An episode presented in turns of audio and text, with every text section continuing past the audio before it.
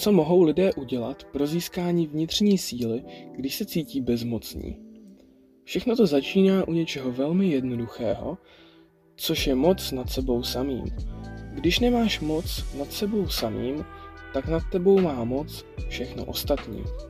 Co tedy znamená mít moc nad sebou samým? Začíná to něčím velmi jednoduchým, což je znát sám sebe.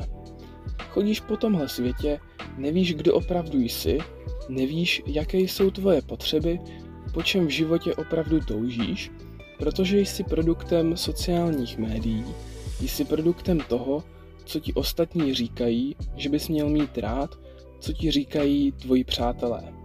Nevíš, kdo jsi, co tě pohání, co tě hluboko uvnitř opravdu motivuje. A když se od sebe nevzdálíš, abys viděl celý obraz, všechno ostatní tě ovlivní způsobem, který nemůžeš kontrolovat.